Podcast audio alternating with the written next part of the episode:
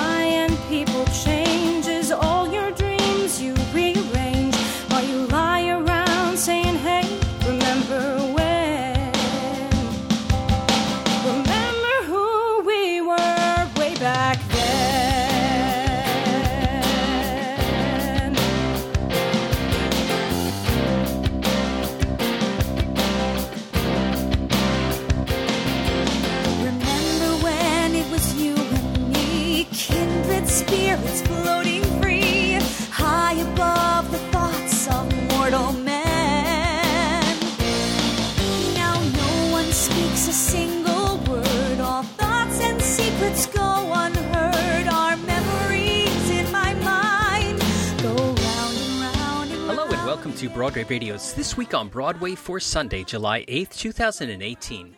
My name is James Marino, and in the broadcast today we have Peter Filichia and Michael Portantiere. Peter is a theater journalist and historian with a number of books. His most recent is The Great Parade, which is available everywhere. His columns appear at MTI, Masterworks Broadway, Broadway Select, and many other places. Good morning, Peter. Hi. Welcome back from your trip. Uh, last week you were at the International Theater, uh, excuse me, the International Thespian Festival in Lincoln, Nebraska, uh, and we talked to you from the Minneapolis airport. So tell us, uh, how was the festival? Phenomenal beyond belief, as always, uh, to see more than 4,000 kids descend on Lincoln and nice kids. I mean, I, I, I'm always afraid that they're going to be very ageist um, because I, I went into the classroom and expected, oh, God, here's this guy with gray hair, the little he has. Um, and uh, it wasn't that way at all. The, the kids were so bright. Um, the critics that I was teaching, that's what it was a workshop on uh, critics, uh, how to be a critic. And I'm telling you, um, they, they're so plugged in. They know exactly what was going on. There was talk about how uh, if Betsy Wolfe had done Carousel, would she have won the Tony? I mean, things like this. I mean, they're really into it.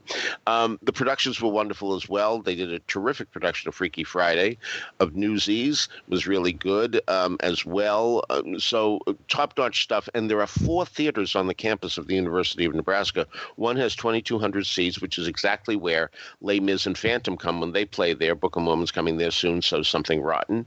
And the kids get to play on that stage, which must be very exciting. But there are three other spaces as well. One which is about 299, one 199, 199, which in fact was uh, uh, given through a gift of Johnny Carson. Uh, it's the Carson Theater. Um, but it's just so nice to see so many kids around, so polite. Um, and then every night there's this phenomenal party, and I went out to um, one of the tables and there was an empty seat and I just sat down. Um, I didn't know anybody and I, I started talking to the guy next to me. So tell me about you. Tell me about you. Oh, where do you teach? Blah, blah, blah. And finally he said, is your name Michael? And I said, no, Peter. He said, yeah, but you do those podcasts with Michael, don't you? I'm, so, so we're getting out to Nebraska. I'll tell you at least that. so uh, anyway, uh, he didn't know which was which, but close enough, close enough indeed. So it was a really great week out there, and I'm telling you, teachers, students, find out about the Thespian um, Association. Um, you can have one in your school, and um, you can be part of this, which is really great because to see kids so supportive of each other, cheering each other on like crazy because they know how hard it is to put on a show. So you really have the target audience, the best audience, and uh, you should be a part of it while you're in high school or while you're a high school teacher. You you owe your kids that, teachers. Uh, make sure it happens. Oh, that's awesome! I'm so glad that um, that we are making it out to Nebraska. Hello, Yeah. Nebraska. That's All right. the Michael, as uh, as as uh, previously mentioned, is of course Michael Portantiere. Michael is a theater reviewer and essayist. He's also a theatrical photographer whose photos have appeared in the New York Times and other major publications. You could see his photography work at followspotphoto.com. Good morning, Michael. Good morning, and uh, I'd just like to say briefly, the, I believe Peter, the International Thespian Festival, that's been going on for years, right?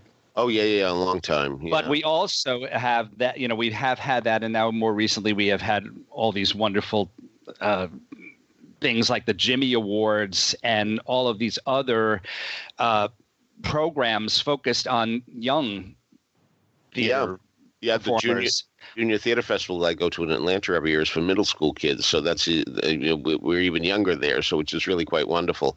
Yeah, so it's so good it's happening because in union there is strength, of course, and kids need to see that there are other people doing what they're doing and uh, find kindred spirits. So it's really great. Absolutely, and you know there are so many bad things. Uh, I think we would agree. Yes, happening, yes, happening there are in, happening in the theater, and this is good. This is a total win-win situation from the standpoint of the producers for future audiences and the, the kids themselves, and and just development of talent. And I think it's a really all of these things are absolutely fantastic. As I always say, the only guns that these kids are interested in is Annie Get Your Gun, and it's very helpful. That's the case.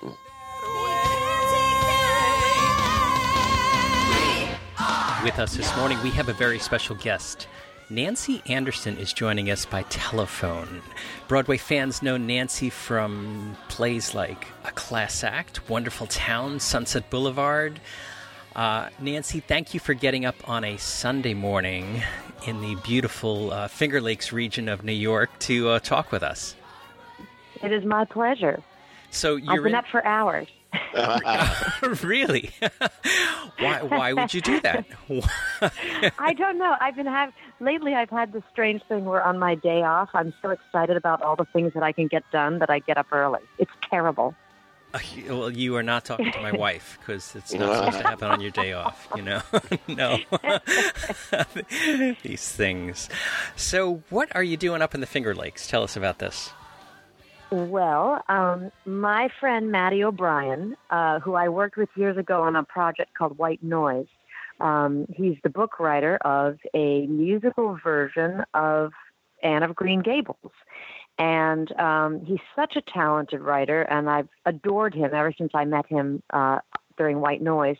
And uh, so he actually sent me, I think it was in a text, he asked me if I wanted to play Marilla in this production, and I was like, "Is it yours?" Then absolutely.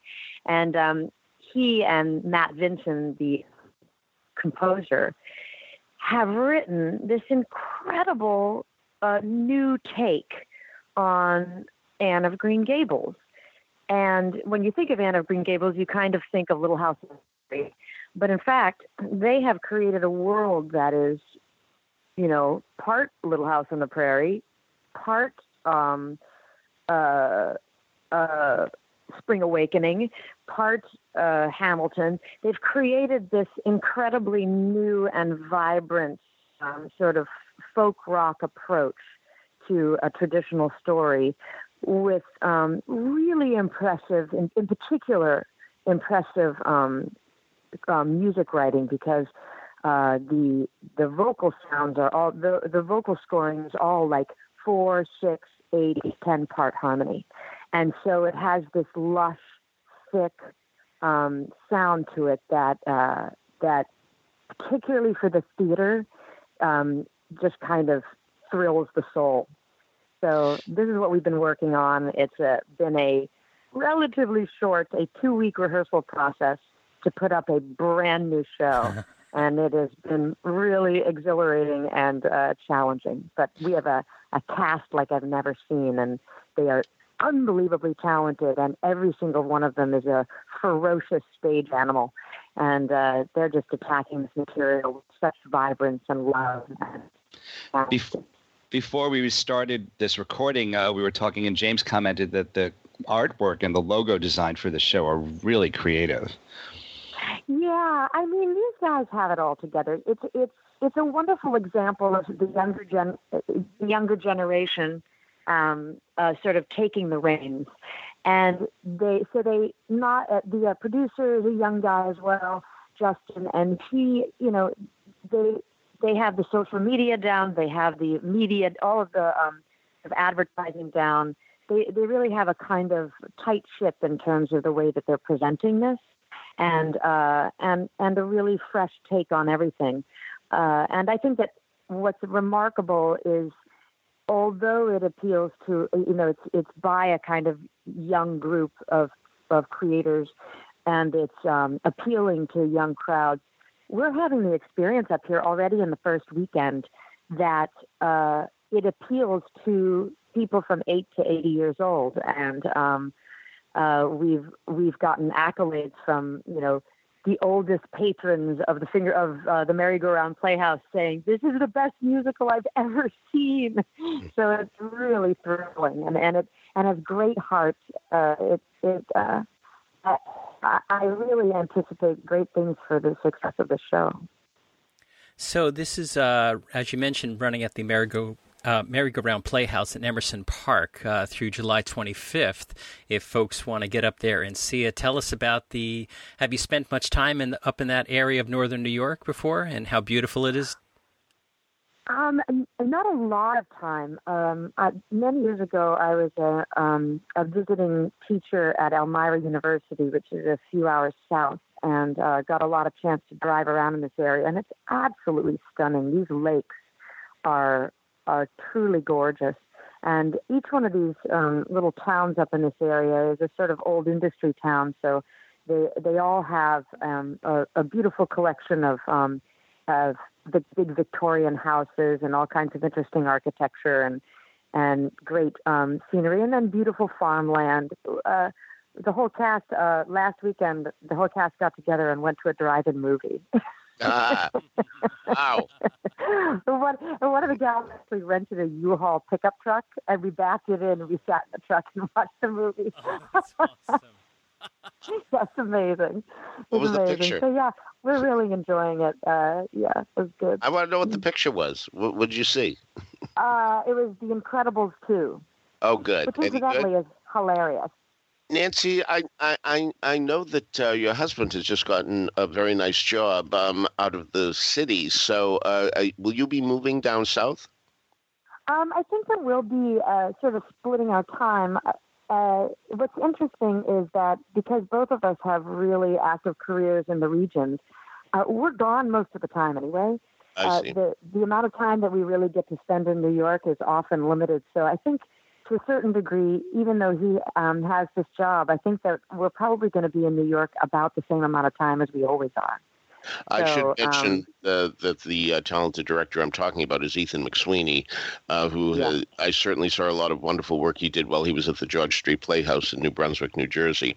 Uh, oh ter- yes, he talks fondly of of meeting with you regularly. Then.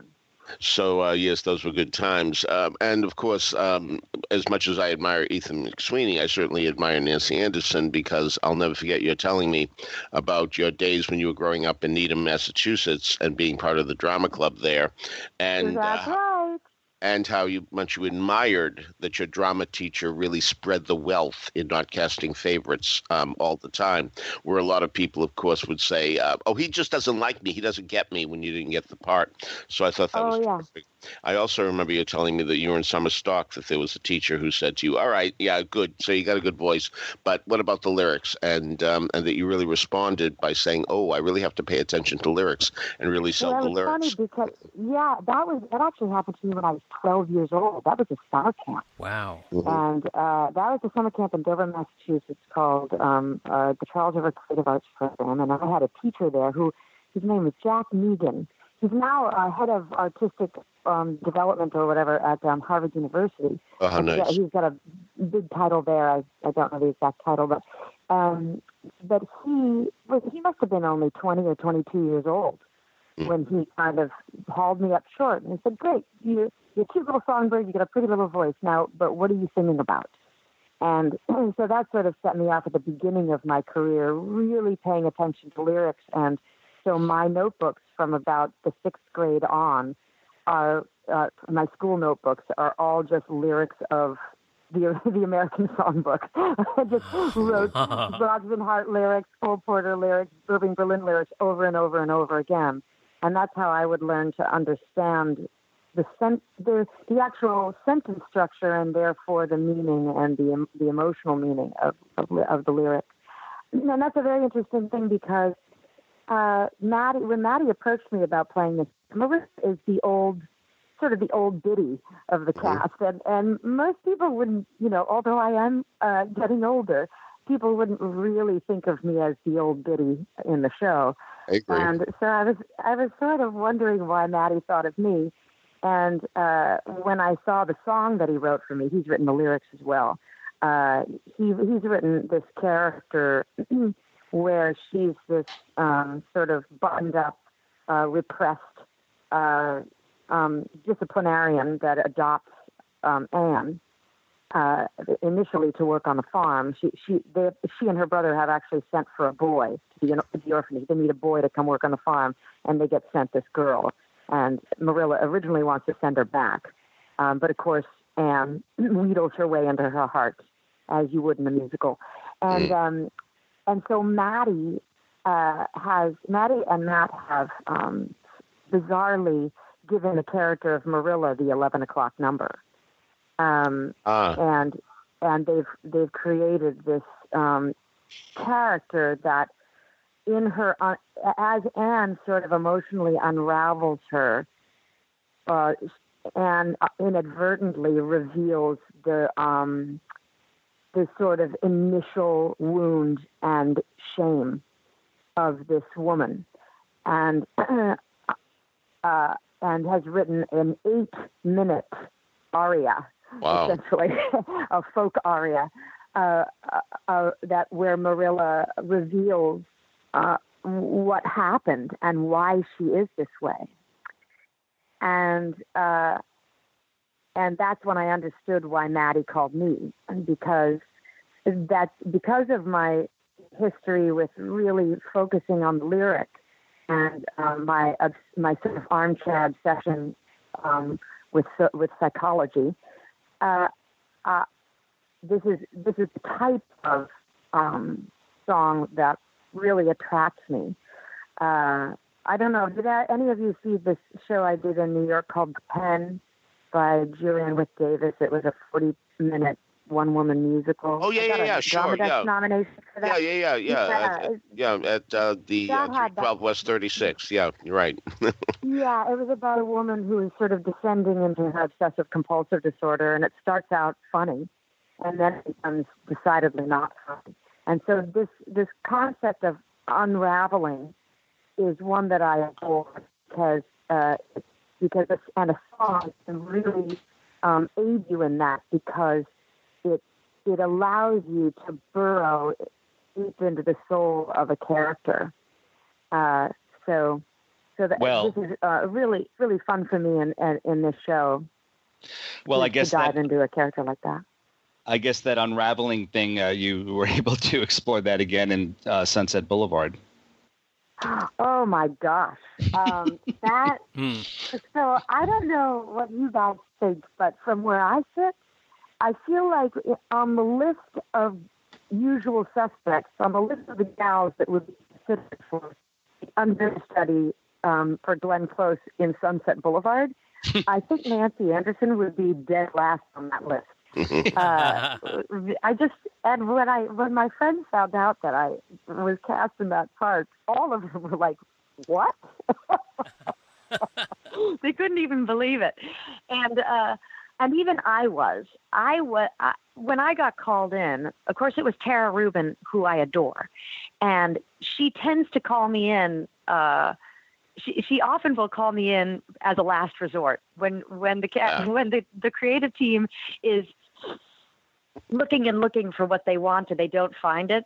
There's a lot of times where she's like, "Well, let's call Nancy and see what she does," which sometimes you know, and I'll try. I'll usually try it, but sometimes it puts me in a situation where I'm like, I go in for something I'm not right for, and I'll just crash and burn.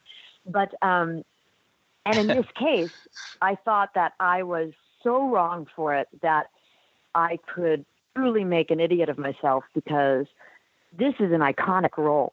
And this is Andrew Lloyd Webber and Patti LuPone and Betty Buckley. And I mean, this is a part that is defined by the greatest music, not just defined by Glenn Close, but but in in in the sort of um, uh, legend of it is uh, carried by the great voices of um, musical theater.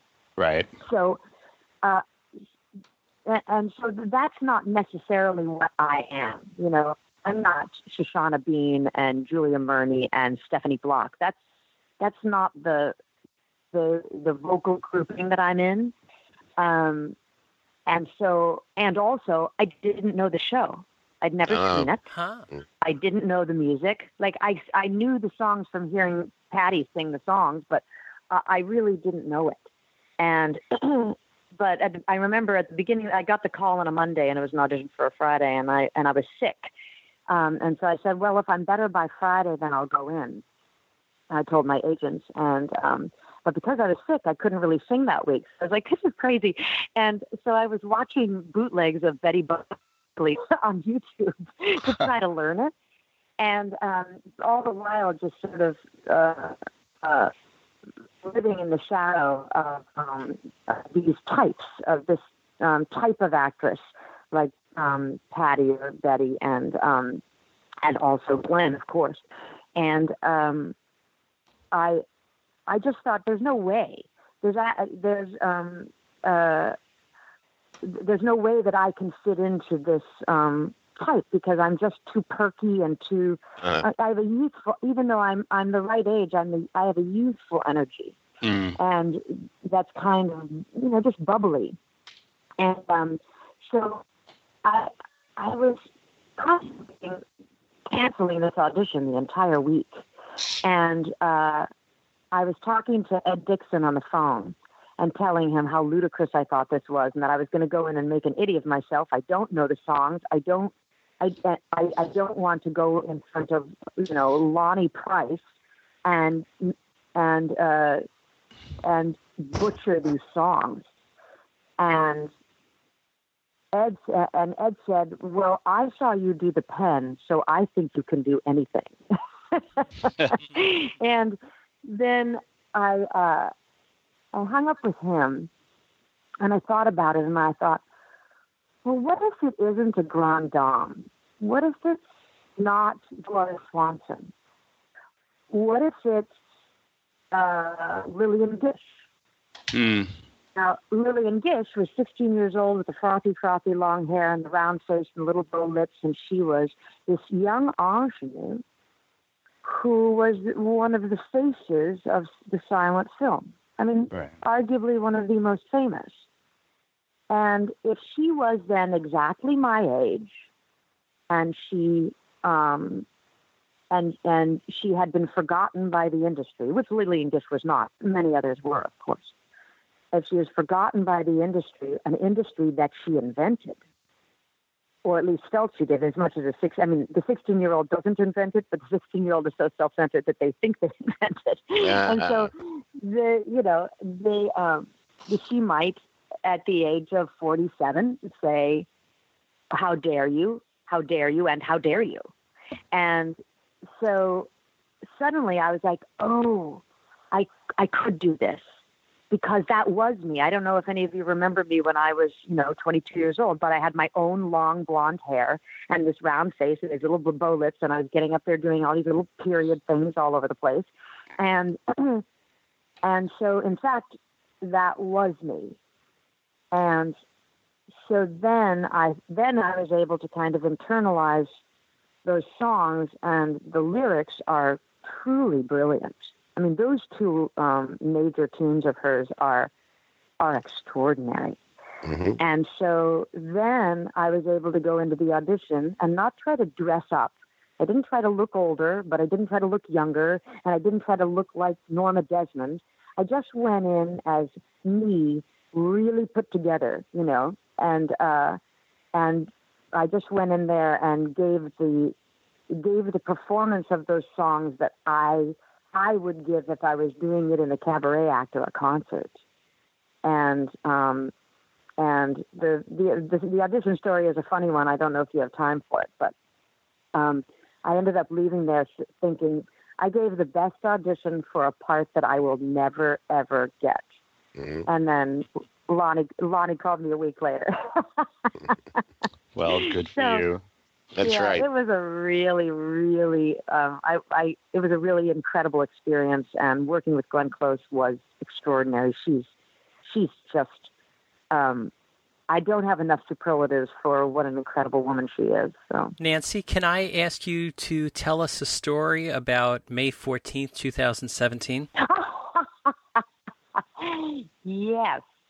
So, Um, Glenn had had a few days that she was out in London. She'd gotten very sick early in the production, so I think she was out for not very many shows, but it, but it may have been three or four days because she got the flu, and um, and of course in theater in theater um, days, you know, in theater time, three days of a show when it's Glenn Close as your as your star seems like months, but. Um, so I think it loomed large in the producers' minds. And so I was told when I got in there, they said, you know, make sure you're ready. and of course, I'm I'm normally the last minute Lily. You know, I I I, I remember I was um, uh, about to start rehearsal, and I was having lunch with my friend Linda Mugleston, who has understudied every great Broadway star for the past ten or fifteen years. Um, she's now uh, in uh, My Fair Lady, but um, she said, "So have you got have you got the part under your belt?" And I said, "No, I ha- they haven't even sent me the script of the score." And and she said, "Nancy, you need to go in there knowing the part." and so, and we only had a two week rehearsal period. And then suddenly the next day, we get this um, schedule for the first day, and I have a two hour music rehearsal all by myself. And I realized I was in trouble. And then we got to the first day of rehearsal, and I watched Glenn Close do an initial read through of the script. And suddenly I realized what was happening that this was not, I've only understudied one other time. I understudied Jennifer A Wonderful Town. But um, uh, this was not just your average understudy. This was not like, oh, you just know the part and you go in there and you just, you make it happen. This was a situation where in order to fulfill I had to create a performance not only as if I was the star, which is why I was hired. I was hired because I was willing to, I was somebody who was capable of creating a star performance, but also enjoyed being in the chorus, which I enjoyed.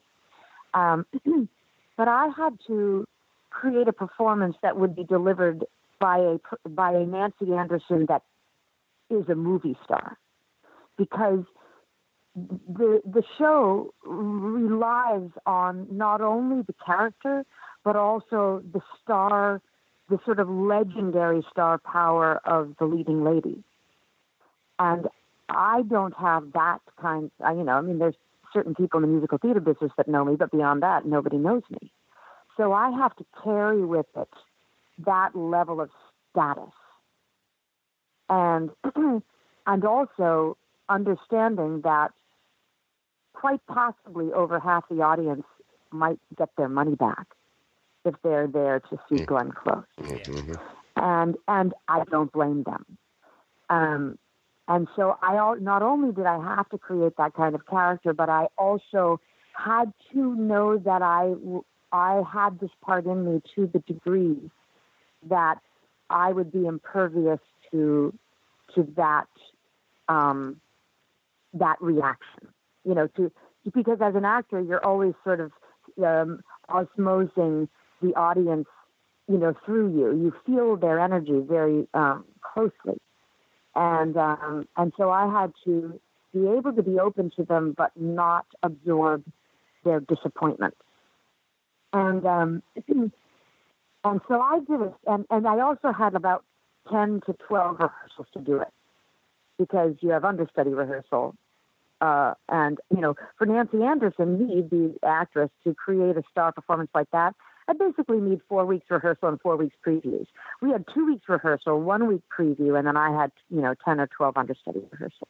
Hmm. Um, and so I, I rehearsed this in a way that felt like I was weaving the part into the inside of my body uh, because I because I understood what I, what was required of me, and and so ready to go on. But Glenn is a, a warrior. She um, is so dedicated to her craft and so dedicated to her fans, and so loves to be up there that she worked through many colds. She often was getting, you know, as everybody was getting colds. It was, you know, February, March, of in New York City. So she was getting colds, but she never missed. And uh, and so I, I was I started to watch her and I said, Oh no, no, this woman is not gonna miss because if she can even whisper the part, she gets out there and does it. And she also has incredibly strong vocal cords. Um, the she can go out there and give this rip roaring performance, and and any singer would be like, "Wait a minute, watch out for your vocal cords." And she gets up the next day and she does it again, and it, it's really extraordinary. And so. Um, uh, so I started to sort of I started to relax by May. I was like, you know what, I'm not going on. That's this is just not happening, mm. and it's just as well. You know, as far as the audience is concerned, it's just as well. Um, and so I had developed this strange, you know, uh, I had got become a little bit lax, you know, and I and on Sundays I had a ritual of my husband and I would take a yoga class in the morning, and I would come back and you know running a tiny bit late. I I um, this particular day, um, Ethan asked me, he said, "You want to go out to dinner after the show?" And I said, "Yeah, but I got to come home and shower. I'm a mess, you know." I grabbed, I remember I grabbed three crackers with hummus on it uh. and ran out the door to the train. And it's Mother's Day, so I'm talking to my mom on the phone on the train platform. We live in Bay Ridge, Brooklyn, which is, you know, way out on the N Express. Mm-hmm. and um, I'm standing on the train platform, and all of a sudden I get a call, and it's my stage manager. I'm like, oh, what's that about? And I, and I fear oh, I'm going to keep talking to my mom. And then all of a sudden I realize this is the call. and so I, uh, I because I'd become so he I I click over and my, my stage manager's voice is like two octaves higher. He's like, "Okay, um, you're on today. Mm. Where are you?" And I said, "On a train platform in Bay Ridge, Brooklyn." And he said, "When will you be here?" I said, "Hopefully on the dot of half hour." I mean, mm-hmm. it was really ridiculous. And because I had gotten a little bit relaxed about it, I had stopped carrying my scripts with me oh. back and forth, which I usually did.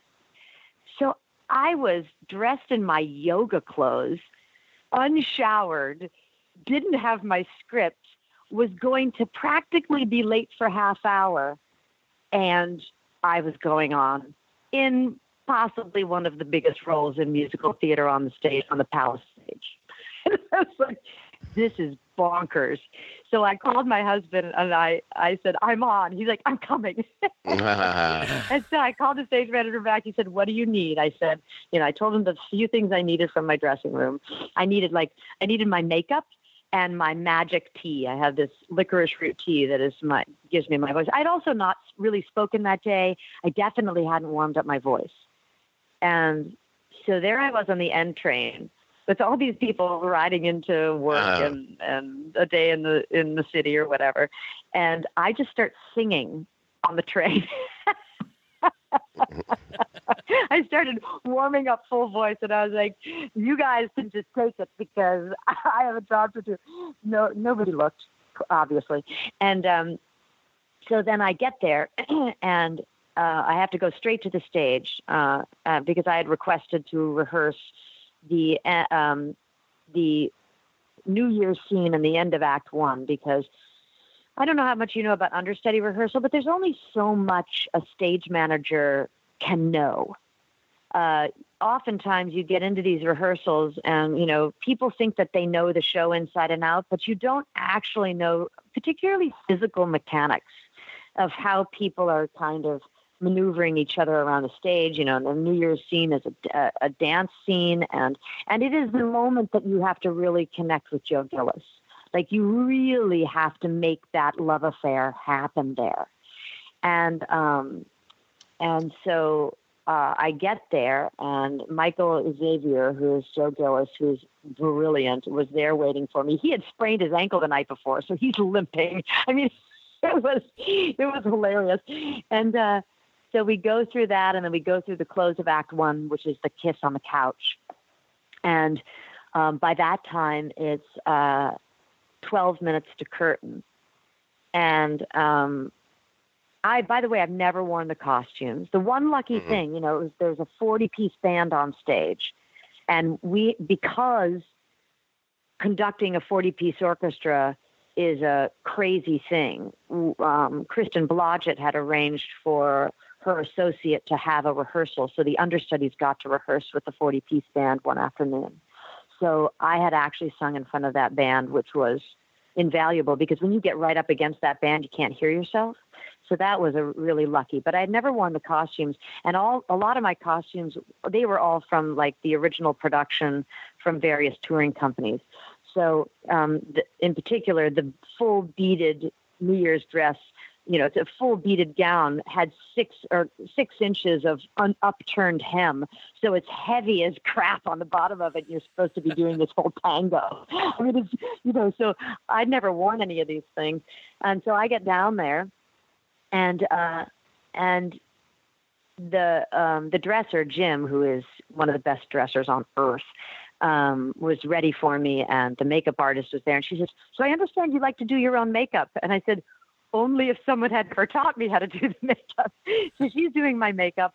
They're upstairs, you know, announcing that Glenn is off and returning tickets. It turns out only about 200 people returned their tickets and everybody else stayed, which was pretty remarkable. Um, and uh, so I went on there and just did, channeled. I just channeled the performance. And I remember uh, so the first entrances, you know, the big entrance, the monkey funeral, with one look, and Salome, and then the exit. And uh, so on our stage, you would go you would go up the grand, the huge sort of scaffolding style staircase complex, all the way up to the upper platform. Take the elevator down on stage left.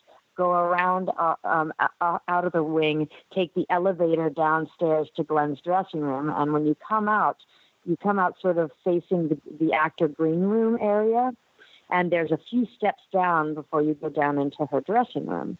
And so uh, everyone was there waiting for me, and they started applauding. And I went, as I went down the stairs, my legs gave out underneath me. It's like I faint. I had a conscious faint, and I Mm. fainted down the stairs. My body just Wow. crumpled Wow. and because because it was like the spell had broken for a second.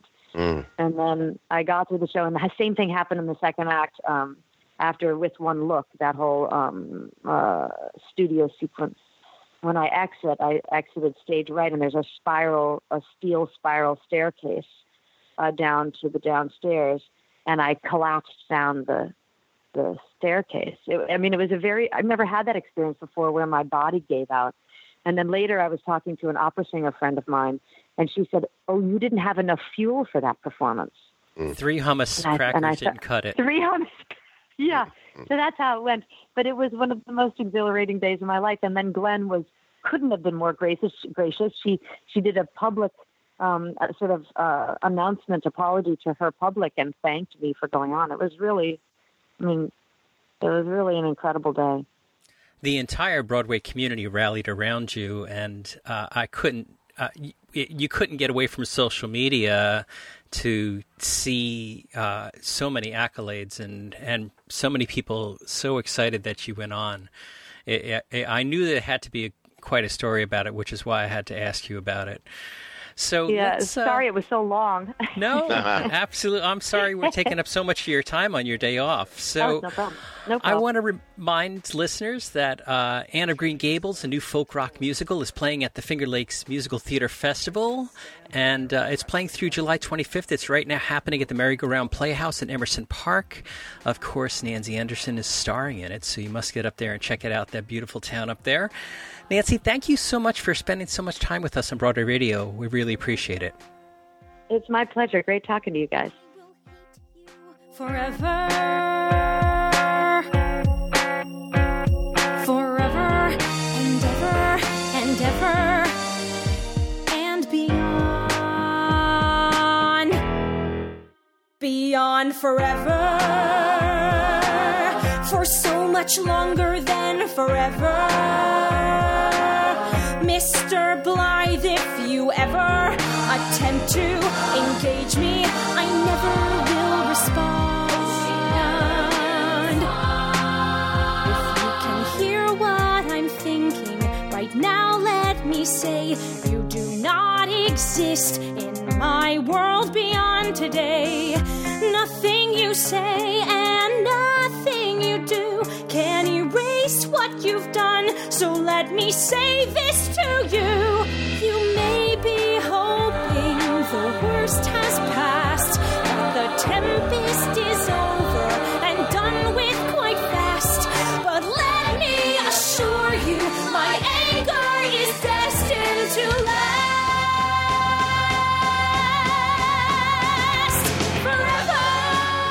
So, Peter, you saw uh, Fiddler on the Roof in Yiddish at the National Yiddish Theater Folksbiene. We've been saying it wrong for the last, uh, you found out? Bena, Bena, Bena? actually. Yeah, So, National Yiddish Theater Folks Folksbiene. right. Did I get Uh, it? Yeah, it's it's a it's a, a tough way to um, to glean because um, the last part of the word is B I E N E, uh, but Bena is the way it's pronounced, and um, you'll get a lot of benefits if you go to see uh, Fiddler at uh, this theater, which is way down near the Statue of Liberty. Um, but it is definitely worth the trip. This is my literally my twentieth production of Fiddler on the Roof. It just um, it's the 20th time I've seen it, and um, 20 different productions, 20 different times.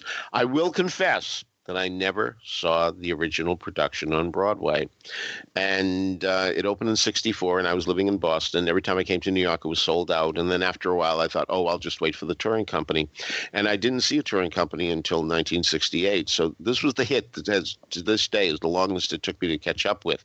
So I can't say uh, anything about the original production, but what I will say is after this performance on opening night on July 4th, Sheldon Harnick said to me, this is the production that is closest to the original production in the spirit of what it was. And I thought it was a sensational production. Uh, it's amazing to me how wonderful it turned out given the limitations. First off, um, I am told that virtually no one in the cast speaks Yiddish, they all had to learn it phonetically. Wow, you know that's that's amazing to me. Um, learning lines is tough enough, but learning lines phonetically when you don't even really know what you're saying, that's that's amazing to me. Secondly, there's no set to speak of. Um, there are 26 people in the cast and there are 12 in the orchestra. I mean, that's pretty amazing for this small space. And uh, they certainly fill the space and the sound by Zalmen Mlotek, uh, who is a, um, a wonderful musical director. Um, it, it really seems like you're hearing a full orchestra and you're seeing a, a major production. It's amazing how well they do. Steven Skybell plays Tevye, one of the best I've ever seen, if maybe even the best I've ever seen. So um, tremendous. I, I remember some years ago when Theodore Bikel did a revival, and uh, there's the scene in the second act where Chava is with her Gentile boyfriend, and Tevye comes in, and I mean, this is a serious moment. I mean, he sees her with the Gentile and he knows what's going on. He knows that she's interested in him. This absolutely will not happen as far as he's concerned. And uh, Theodore Bikel gave a look as if as if he just saw somebody's pants fall down and underwear revealed. It was a comic look. It got a laugh, and I thought that was horrible because this is a serious, serious moment. Steven Skybell gives the look of somebody who's horrified, who for a second is in denial, is hoping what he's seeing is not what he thinks it is, though way down deep he knows what it is. Um, a, a tremendous moment, and I always judge Tevye's by that moment since I thought so, since I saw Theodore Bikel ruin that moment. So uh, terrific. Um, Mary Illes, uh, I guess it's probably I L L E S. I don't know how it's pronounced. Is Golda, and I have never seen a Golda so tender and so realistic. Early in the show, when she has to tell Tzeitel that um, indeed these are the realities of life. You have to accept the man that is chosen for you because we are a poor family and that's all there is to it. And done with such love and care, but also with uh, a matter of factness that this is the way life is and you cannot change it. I've never seen that scene played so wonderfully. So, who else do we have in the show? Well, we also have Jackie Hoffman as Yenta. Now, immediately you're thinking, oh, what a hoot this is going to be. Jackie Hoffman? Oh, my God. No wonder there's no scenery. She chewed it all. Not at all. She is a human being here first and foremost. That doesn't mean she's not funny. She's very funny, but she trusts the material totally. And as a result, she's giving a terrific performance. You wish there were more of her it's hard to believe how small a role Yenta is when you think of it, because when you think of it, she comes in the beginning when she says she's going to set um, up with Lazar Wolf.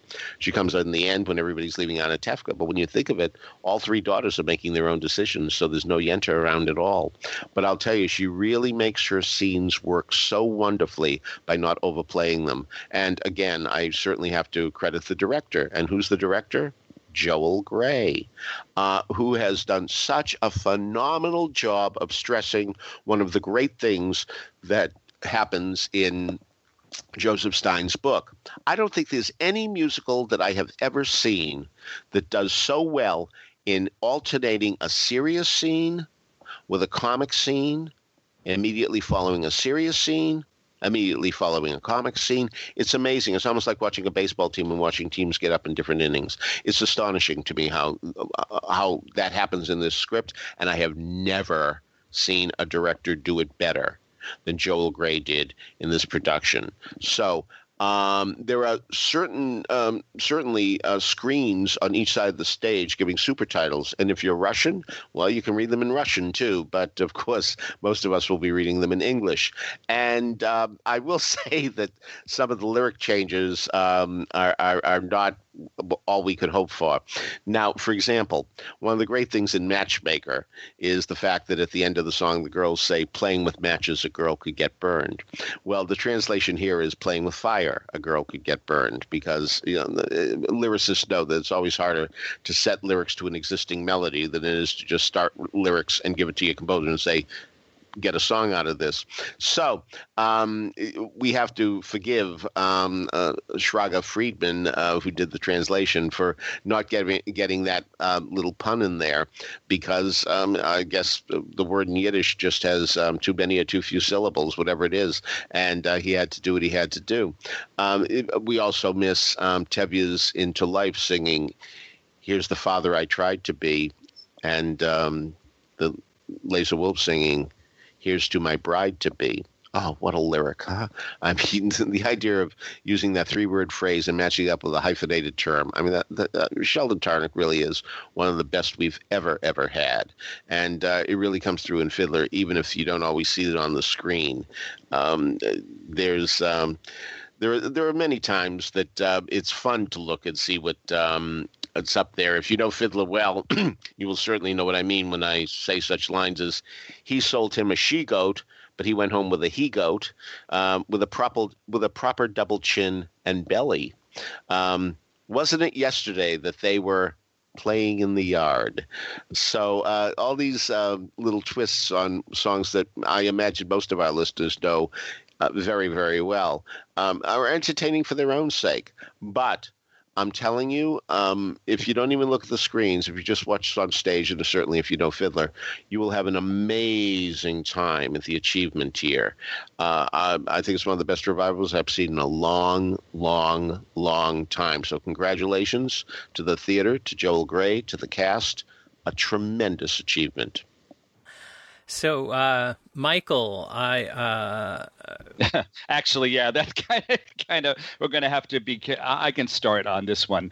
Um, the play I'm about to tell you about. Uh, first, you need to know very quickly why it has the title that it has because the title is Teenage Dick, and it's uh, you. What you need to know right away is that it's loosely inspired by Shakespeare's Richard III. So that's what that means.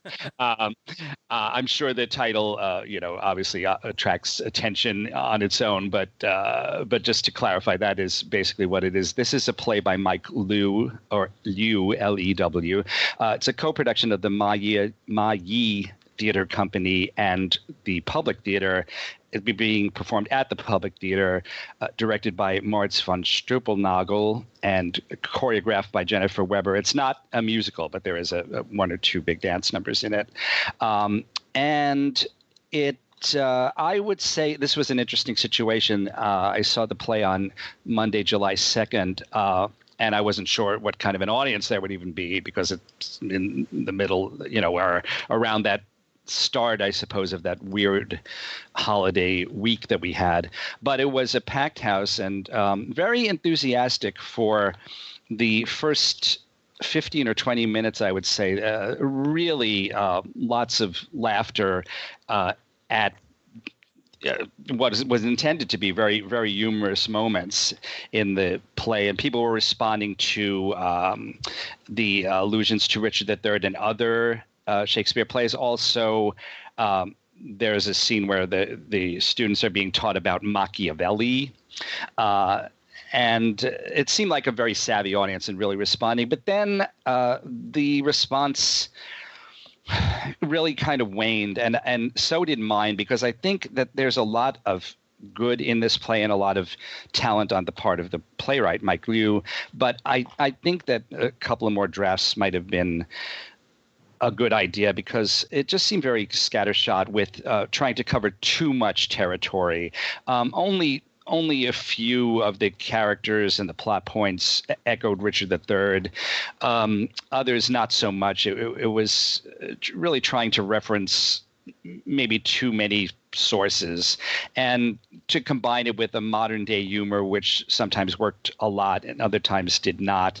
Um, another thing is that the character of Richard. Um, he was very, very different from from Richard III. He uh, he started out seeming quite similar, very manipulative and, and cold blooded, but then um, in the wonderful performance of Gregg Mozgala, uh, he exhibited a lot of vulnerability and and heart, and so I didn't I'm not sure that I, I, think that those elements in his personality were combined very well in the writing. Uh, uh, as for the actor, he is a really great actor who I'm sure many of our listeners might have seen uh, last season in Cost of Living at Manhattan Theater Club. That was that was a really extraordinary performance. And Gregg Mozgala is um, is a disabled actor. He has cerebral palsy, but and he is you know he's, he's very very open and even jokes about it. Uh, uh, one might say uh, on his uh, website and elsewhere. Uh, and one of the other characters uh, in this production of Teenage Dick is also disabled, and that is the actress is Shannon DeVito in the role of Buck. She's in a wheelchair throughout, which she manipulates expertly. Uh, so this was really interesting in, in having not one but two disabled actors in in this play, uh, and one of the main reasons why I'm really glad that it was performed. Uh, the other actors were uh, just one second: Miranda Anderson as Elizabeth, Alex Breaux who many of our listeners may have seen in Red Speedo as Eddie, uh, Sasha Diamond as Clarissa and Tiffany Villarin as Anne. Uh, there again, some of the uh, character names echo Richard III, others not so much. Um, I think I would say I, I, certainly hope that Mike Lew continues to write, and I, I, would almost suggest that he take another shot at this play because I think with some um, honing and editing, it could be really, really excellent. There were many parts of it that the audience um, did respond to very vocally, and you could tell that that everyone was following the story and invested in the characters, but other places where I thought it just got a little scattershot. So uh, we'll see if this play has a future life, but I'm glad I saw it down at the public. All right. So uh, next up, Peter and Michael both got a chance to see On a Clear Day You Can See Forever down at Irish Rep. Uh, so, Peter, why don't you start us off with On a Clear Day? Well, uh, back in the 60s, people were always saying, um, gee, I listened to the album of House of Flowers, and how could this show fail? And, oh, I listened to the album of Candide, and how could this show fail? And uh, hmm. soon afterwards, On a Clear Day, became one of those as well. Wow, what a score. My God, listen to those lyrics by Alan J. Lerner. What beautiful melodies by Burton Lane. Oh, my God, how could the show have failed? And it always does, um, I'm sorry to say. I did see the original production way back when in Boston when um, Lerner was famous for overwriting, uh, and it was one of those four-hour evenings, and so many songs um, that I remember, "Marriage a la Mode," "Mom," uh, certainly didn't make it to New York, and ironically, the the songs that did make it to New York were not plentiful. There were only um, a dozen songs in the score at best, and um, they're quality songs though. So uh, even though there aren't many, but it's always been the book that's been the bugaboo, and so many people have tried to fix it.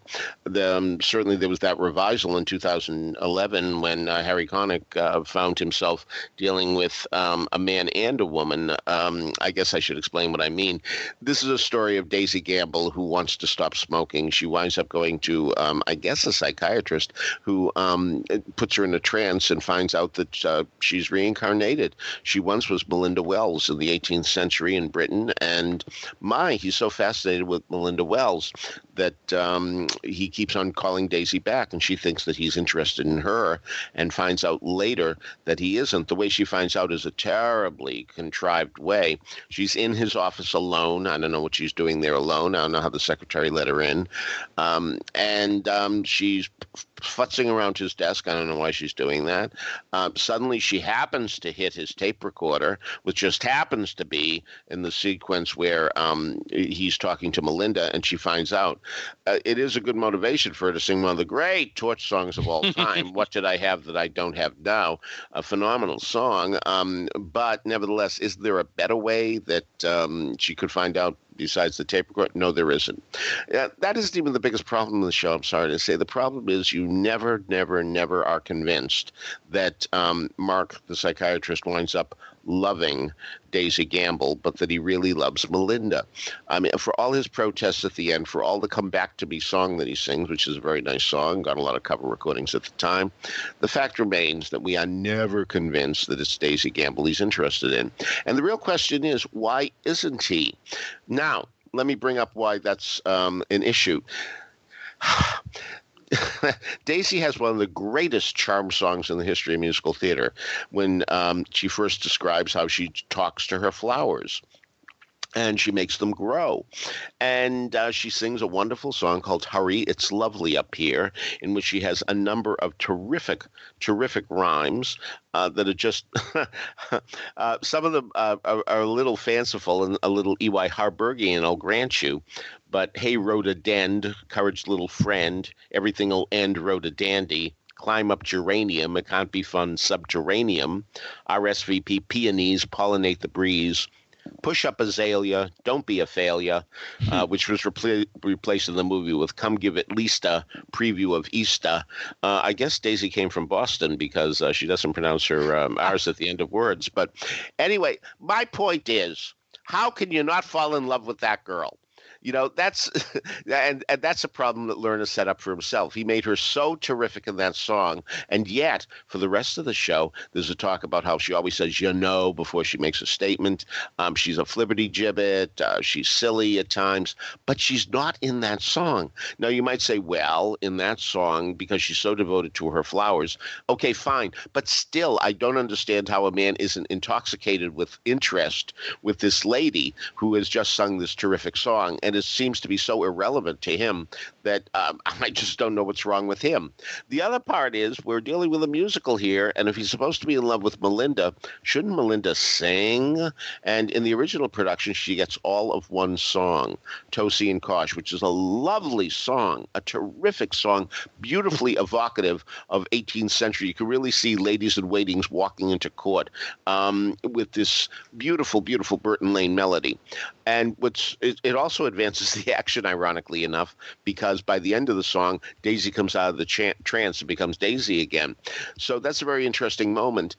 It's the only song Melinda has. Now, in the movie, of course, Barbra Streisand played the role, so you know there was going to be more than one song for Melinda. Um, and um, so they had her sing "She Wasn't You." Originally, the song was "He Wasn't You." I'm sorry, I did it wrong. Um, originally, the song was "She Wasn't You," uh, in which uh, Lubber talks about um, how Melinda is the only woman for him. Um, but it became "He Wasn't You" in the movie, and Charlotte Moore has done that. She's dropped Tosy and Cosh, which has been dropped before, um, and um, and she's uh, has um, Melinda sing uh, "He Wasn't You," but still one song and this is the one we're supposed to be so he's supposed to be so interested in. Uh, I think that's a bit of a problem as well. Anyway, um, I'm, I'm not sure the clear day can ever work. And there's that famous story about somebody, I think it was James Goldman, who came up to Lerner at intermission uh, and saying, Alan, this show's terrific. I mean, you, you really have me guessing. I have no idea how it's going to turn out. And Lerner says, said, neither do I. So um, that obviously indicates a very fundamental problem. The production Irish rep Melissa Errico's fine. Um, a little low rent uh, in the way she plays Daisy, I'll grant you, uh, but um, she's fine. I think Stephen Bogardus is excellent, excellent as the um, psychiatrist, as Mark. That said, um, uh, what Charlotte Moore has done is not necessarily a bad move, is um, basically eliminate the character of Warren, who was played by William Daniels in the original. Um, Daisy and Warren were a couple and um, he really wanted her to stop smoking because uh, smoking, even in 1965, was starting to be um, a little déclassé, and he's very uh, concerned about how the people who hire him will uh, think about having a wife who smokes. So that's the motivation. Now here it's simply that Daisy wants to stop smoking, which is fine too. Yeah, but um, but you do avoid that um, triangle business of uh, shall she choose Mark or shall she choose Warren. But the thing is, ultimately what does it come down to? I mean, Warren uh, wasn't much of a threat in the original, and uh, and he did have a song called "Wait Till We're 65," which is really shoehorned in in this production. I'm sorry to say, um, it doesn't make any sense where it is and why people are singing it to her, but. Um, but it is a clever song. So, so anyway, yes, I'm sorry to say the Clear Day is once again not redeemed. Uh, as many people have tried it, um, it's it's just uh, it's just too hard to fix apparently. Um, and uh, but I will say that Charlotte Moore gave it a valiant try by at least doing um, many different things, including um, eliminating the boyfriend. That it, it makes Daisy stronger. That she wants to stop smoking for herself. That is a good idea. So um, uh, but oh, oh, that, oh, score. score. Yep. yep. All right, Michael, what did you think? I agree with everything Peter said. I think uh, there's general agreement also about the quality of the score um, as opposed to the book, and that's why people keep trying to rewrite it uh, to one degree or another. Um, uh, one thing I found interesting was that, uh, yeah, specifically in this production, I think that uh, Daisy's motivation to stop smoking is that she wants this job at this place called Latimer and Latimer, and apparently the company is very, very anti-smoking. Which I don't know if that sounded so right to me for 1965, but I don't actually, you know, I wasn't. I can't really recall because uh, I didn't smoke then and I don't smoke now. Um. Uh, so, yeah, but uh, there were there were some interesting thoughts. I don't think that eliminating Warren necessarily was a bad idea, but I, I was not persuaded by many many of the changes that Charlotte Moore made in her adaptation. Um, I, I, just think that it's uh, you know a good try, but a, a, lot of things just didn't work. It's ironically um, uh, the best production of On a Clear Day that I saw, and I have not seen many, but was the 2000 Encores production with Kristin Chenoweth and Peter Friedman, directed by Mark Brokaw. And that was a concert adaptation by David Ives. And honestly, I, I do, do not remember the details. I have to see maybe if that exists on video somewhere, but I remember that the book really basically working very well in that. And I think it was probably just due to the rewrites being limited to judicious cuts. Um, so I really want to see if I can revisit that somehow. Um, I the- did not see that. Ironically enough, I had a speaking engagement and I was out of town. I did not see that, but I will point out that this is the sixth production of Clear Day I have seen, which does point out how much people really want to make it work. I'm sorry. Go on, Michael. Oh no, no, it's fine. And and uh, clearly the uh, let's see. Uh, special thanks uh, for this production. Among the special thanks are Liza and Jenny Lerner. So uh, I guess that's the Alan J. Lerner estate. Uh, it seems like the the states of everyone involved are, are very happy to have this show continue to be worked on. That that um, that Broadway r- revisal, uh, you know, it was not that long ago, and and this is a completely different uh, approach than that. Much closer to the original, but but mm. still still quite a few changes. I um, think I think a lot of the reason why the encores one worked so well is Kristin Chenoweth is one of those people who just has so much innate personality that it really radiated, uh, and that's the kind of a person that you need for this show. I, I think uh, Melissa Errico really did a very good job, and I, I appreciated her.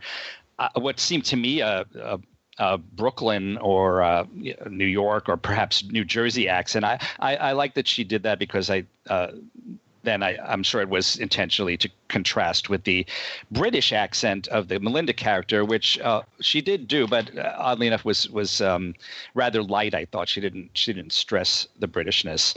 Um, but yeah, Peter's point about how how can you not fall in love with Daisy is a, is a very good one, and I think that's maybe a major problem at the crux of the book of this show, and maybe that's why um, it has never really worked. Maybe that issue needs to be addressed. Um, but significantly, I. I, I'm, I'm pretty sure that at the end of the original version of the show that uh, Daisy and Mark do end up together, correct? Mm-hmm. Yep. Yeah. So that uh, very interestingly was changed for the movie. It's implied that they may uh, get together in a future life, but they don't just walk off into the sunset together. So that that is an interesting uh, thing. Maybe that was a better thought on uh, the part of Alan J. Lerner, who wrote the screenplay as well. Uh, but the Irish Rep, I, I am glad I saw it. I don't think it really worked. I, in addition to the the uh, two leads who Peter mentioned, I, I want to mention John Cudia, who played uh, the uh, uh, Melinda's 18th century lover, Edward Moncrief, who got to sing, basically got to sing uh, she wasn't you as what became a reprise. In uh, uh, so in act one now we have uh, daisy first sing he wasn't you. Uh, well she's billed as daisy here in the, in the right, program but it's the act you know um, as melinda. And then uh, not long after uh, edward and melinda do it as a duet but mostly edward singing it. And so the, um, so that that's how that issue was addressed. And yeah, I, I, agree that Wait Till We're 65 didn't work as an ensemble number, but we can understand why they didn't want to cut it from the show entirely. Um, so, uh, who knows uh, when someone uh, will try this show again and, and how much they will rewrite it? A friend of mine told me I should rewrite the book. And I said, well, I think that they um, I think they have gone to the wells several times already, and I, I don't wells, know. the wells, the wells. Michael, here's here's what you do: you make Melinda a character in 2018 and when you regress, when she goes back, it's Daisy Gamble who Mark falls in love with because she sings "Hurry! It's Lovely" up here. So you know, it's they go they don't go back to the 18th century; they go back to 1965. So uh, so we'll wait till uh, 1965 to uh, to enjoy the person that he should be falling in love with in the first place. Well, I don't uh, think uh, Peter specifically said this, but what happened in the revisal was that the modern day person was named Davy Gamble, and then the uh, person that he turned out to be reincarnated from was a, a woman. Uh, so that uh, a woman from the 1940s, wasn't it? Yeah, yeah, yeah, yeah. Jessie Mueller, her big breakthrough role. Jessie Mueller, that, and that's when when we all went, "Oh God, who is this woman?" And she's right. really great. She came out of that production smelling like a rose. Mm-hmm. Uh, whereas I think um, Harry Connick, unfortunately, was all wrong for for the role of the the psychiatrist. But uh, yes, we do have a, a, very strong cast here at Irish Rep. So if you'd like to see a version of On a Clear Day, uh, you can see Forever, which does keep most of the songs uh, that and uh, it, most of the songs, uh, all of the famous songs certainly, um, and played uh, by a, a, very nice small ensemble. Indeed, indeed. Yeah. Yeah. But the leprechaun in the room here is the yeah. fact a lot of people have been saying, wait a minute, Irish rep. What does this have to do with Ireland? I mean, yes, you know, yeah. I, I when I opened the program and saw that Charlotte Moore had adapted it, I said, ah, okay, well, there's the Irish connection. So uh, that's uh, that's why it's an Irish rep. So um, Moore is an Irish name, isn't it? So close oh, enough. Oh yeah, but I mean she's the she's the artistic director. Oh, I know that. I know. But uh, since yeah. she wrote it, since she wrote it, therefore uh, it's an Irish writer, so to speak. Oh, I I, I see you. Yeah, because it does seem that in the past that they have always had some some Irish connection either in the story. Yeah, or, sure. the, or the or the uh, the, the, the source material or the yeah whatever. Sure. Yeah. Peter, last week we talked about Carmen Jones at Classic Stage Company. Uh, Jan and Michael gave their reviews already, so why don't you weigh in and tell us what you thought? Oh, I thought it was terrific. Um, it, it, it's it's a magnificent uh, show, and ironically enough, um, most people forget that between Oklahoma and Carousel, that Oscar Hammerstein had another hit, you know, and that was Carmen Jones. Um, uh, Oklahoma opened in March. Um, and Carmen Jones opened that December. So uh, it was really uh, impressive that this man who had been thought of as down and out had two hits in a year. Now, granted, Carmen Jones only ran about a quarter of the time that uh, Oklahoma did, but that still meant 503 performances, which was very, very impressive in those days. And what was also impressive was the fact that he was taking an opera, very well known opera, needless to say, the 1875 opera Carmen, and um, transformed it uh, to Chicago, from Seville to Chicago. And what he also did was uh, do it for African Americans, which uh, leave it to him, you know, to do that because he wanted everybody to be carefully taught to welcome all races and creeds. So, and he really provided um, many opportunities for for black uh, performers because there were 109 in the original cast. So it does classic stage on 13th Street, you get 100 fewer people. There are literally nine on stage. Um, and um, it's a small space, though. And it's been reconfigured to essentially be um, like arena stage. Um, the, the, stage is in the middle, and the audience is on all four sides. And it's almost like you're in a boxing ring, which is not um, quite irrelevant because a boxer will turn out to be very important in this story.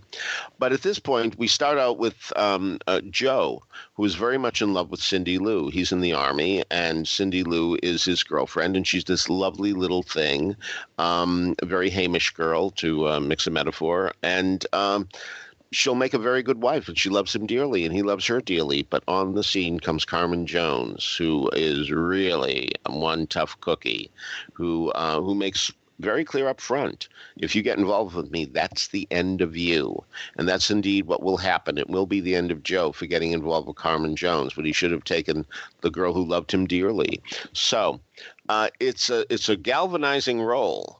And Anika Noni Rose is certainly up to the challenge. Um, she has a "Don't fuck with me, fellas" look that is just incredible, and it, it, it is so sensational in the way that she stalks her man, knows she's going to get him when he handcuffs her at one point because she's taken into custody. Um, she doesn't matter. She turns around, rubs his back, you know, with her back, and I mean, she she knows how to make a man uh, very much involved with her, to say the least. So. So it's uh, just terrific to see the contrast between her and Cindy Lou, who has a dress that looked like it was just bought at Woolworths. So, and it's very smart too.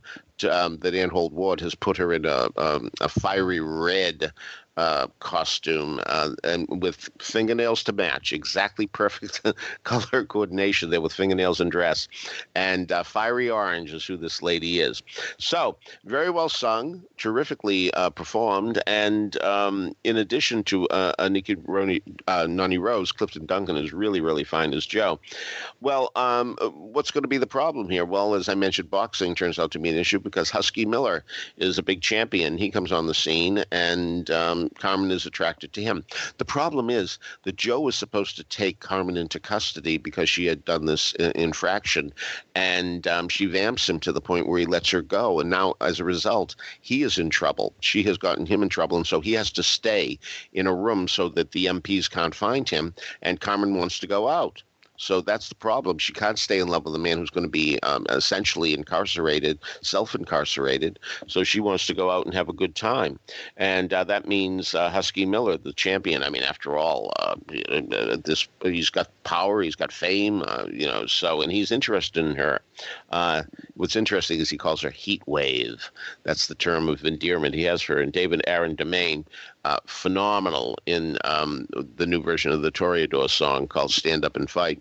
So, in fact, Joe does want to stand up and fight Husky, which really is pointless. I mean, you're going to beat a professional boxer, so it doesn't end well for um, Joe or Carmen. Needless to say, terrific little production. John Doyle has done very well by it. Nobody's playing any instruments. Uh, those days seem to be gone with John Doyle. It's been a while since we've had one of those, and I don't I don't think too many people are going to miss that. Uh, but beautifully staged, moves like lightning. Um, not long, no intermission, 90 minutes maybe, uh, seems less. Um, and the chance to get Carmen Jones doesn't come up very often, needless to say, because uh, not just because it's not that famous a title, but also because it's hard to do because you're essentially doing an opera. I mean, it's not the whole opera, of course, and it's even shorter now than it was when it was done on Broadway back in 1943, but still, it's a demanding show. And uh, certainly, Classic Stage Company John Doyle, and the cast are up to the demands. Okay, so that is a third positive review here for uh, Carmen Jones at Classic Stage Company. Uh, Michael and Jan raved about it last week. Michael even suggested that it might be ready for a transfer. What do you think about that, Peter? I'm all for it. Um, uh, the logical place, of course, would be Circle the Square, but that is going to be occupied for a while with the Tony-winning revival of Once on This Island. So, uh, but um, New World stages that'd be nice. I mean, mm-hmm. obviously, yeah. it wouldn't be it wouldn't be uh, boxing ring style, but uh, but uh, it could be very nicely reconfigured for uh, New World stages. So, yeah, that'd be nice indeed. And God bless um, Anika Noni Rose, who certainly is now a big star, to come to 13th Street and do the show it's very nice that she would do it. So good for her. All right, next up, we are going to talk about the Clunches production of Laura Bush Killed a Guy at the Flea Theater. So, Peter, tell us about this. Well, you know, you never know what you uh, you're going to see when you when you see the title of a play. And um, for example, if you go to see Who's Afraid of Virginia Woolf, you're not going to see Virginia Woolf. So I didn't necessarily know if I was going to see Laura Bush when I went to see Laura Bush Killed a Guy. I mean, I guess I, I assumed I would, but I didn't know what exactly what it was going to be. It turned out to be a one woman show. And frankly, I have to say that I resisted it terribly because I just didn't want to go back to the Bush years. I just didn't. And even though the actress who's playing the role is very accomplished and um, and says to us essentially, in, in, really virtually in these terms, um, don't doesn't George Bush look good to you now, considering who's in office now?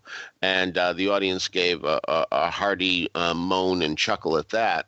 Um, the fact remains is it wasn't much fun for me to go back to the uh, to the Bush years, and um, I I couldn't really take it very much um, to be reminded of what happened then, um, the weapons of mass destruction thing, and, and there's a lot of rationalization here.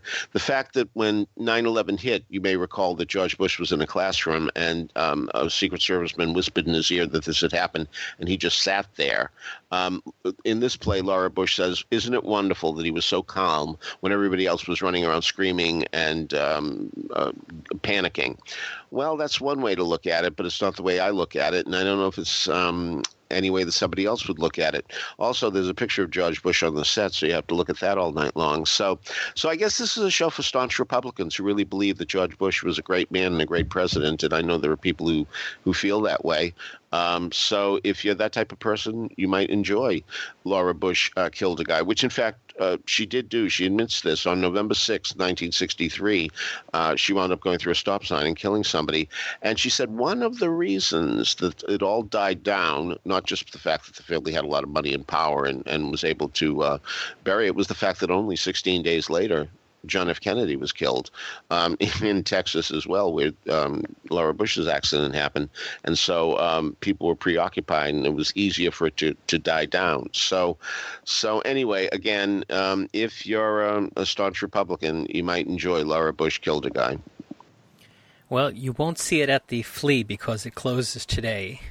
on July on July eighth.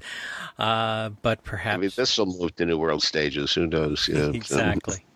Okay, so that wraps it up for today. Before we get on to trivia, I want to remind everybody that you can subscribe to these broadcasts by going to the front page of BroadwayRadio.com. And there's a subscribe link. That way, each and every time we have a new episode of This Week on Broadway, it'll be automatically downloaded to Apple Podcasts for you.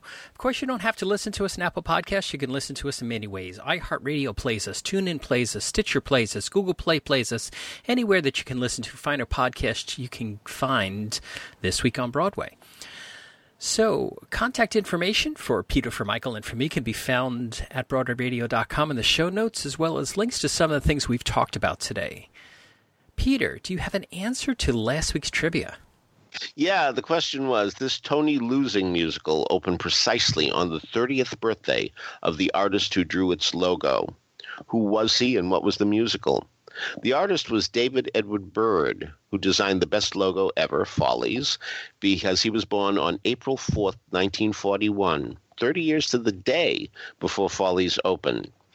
Um, and let me tell you how I uh, this came up. Um, ironically enough, uh, when I was on the plane going to London a few weeks ago, there was a documentary about posters, movie posters, and um, it's called 24 by 36, and uh, David Byrd was on it. And I said um, when I went uh, with friends uh, to see the royal family at Broadway, gee, you know, um, he he looks like a hippie. Um, he has the do rag on, he has beads, all that kind of stuff. Could this be the same guy who did the logo for Follies? And I said, uh, and so we checked his birthday. Uh, we checked uh, Wikipedia, and there was his birthday. So that's how I discovered that.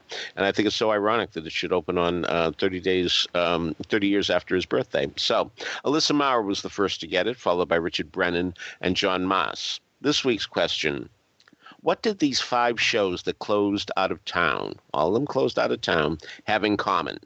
Annie 2, The Baker's Wife, Busker Alley, The Miracle Workers 2003 revival with Hilary Swank, and Paper Moon. Okay, if you have an answer to this, email us at trivia at BroadwayRadio.com. We'll let you know if you're on the right track.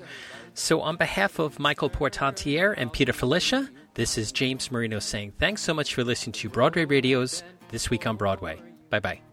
Bye bye. Bye. First it felt like flying, now it's left you crying and trying not to fall to pieces. Yeah, well, sometimes life gets out of hand before you hit the ground. Look for me, I will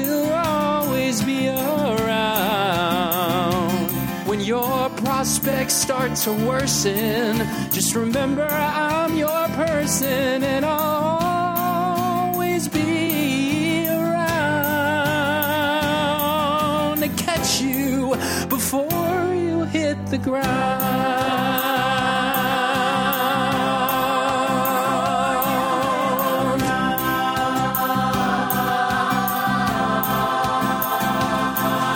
So now you're standing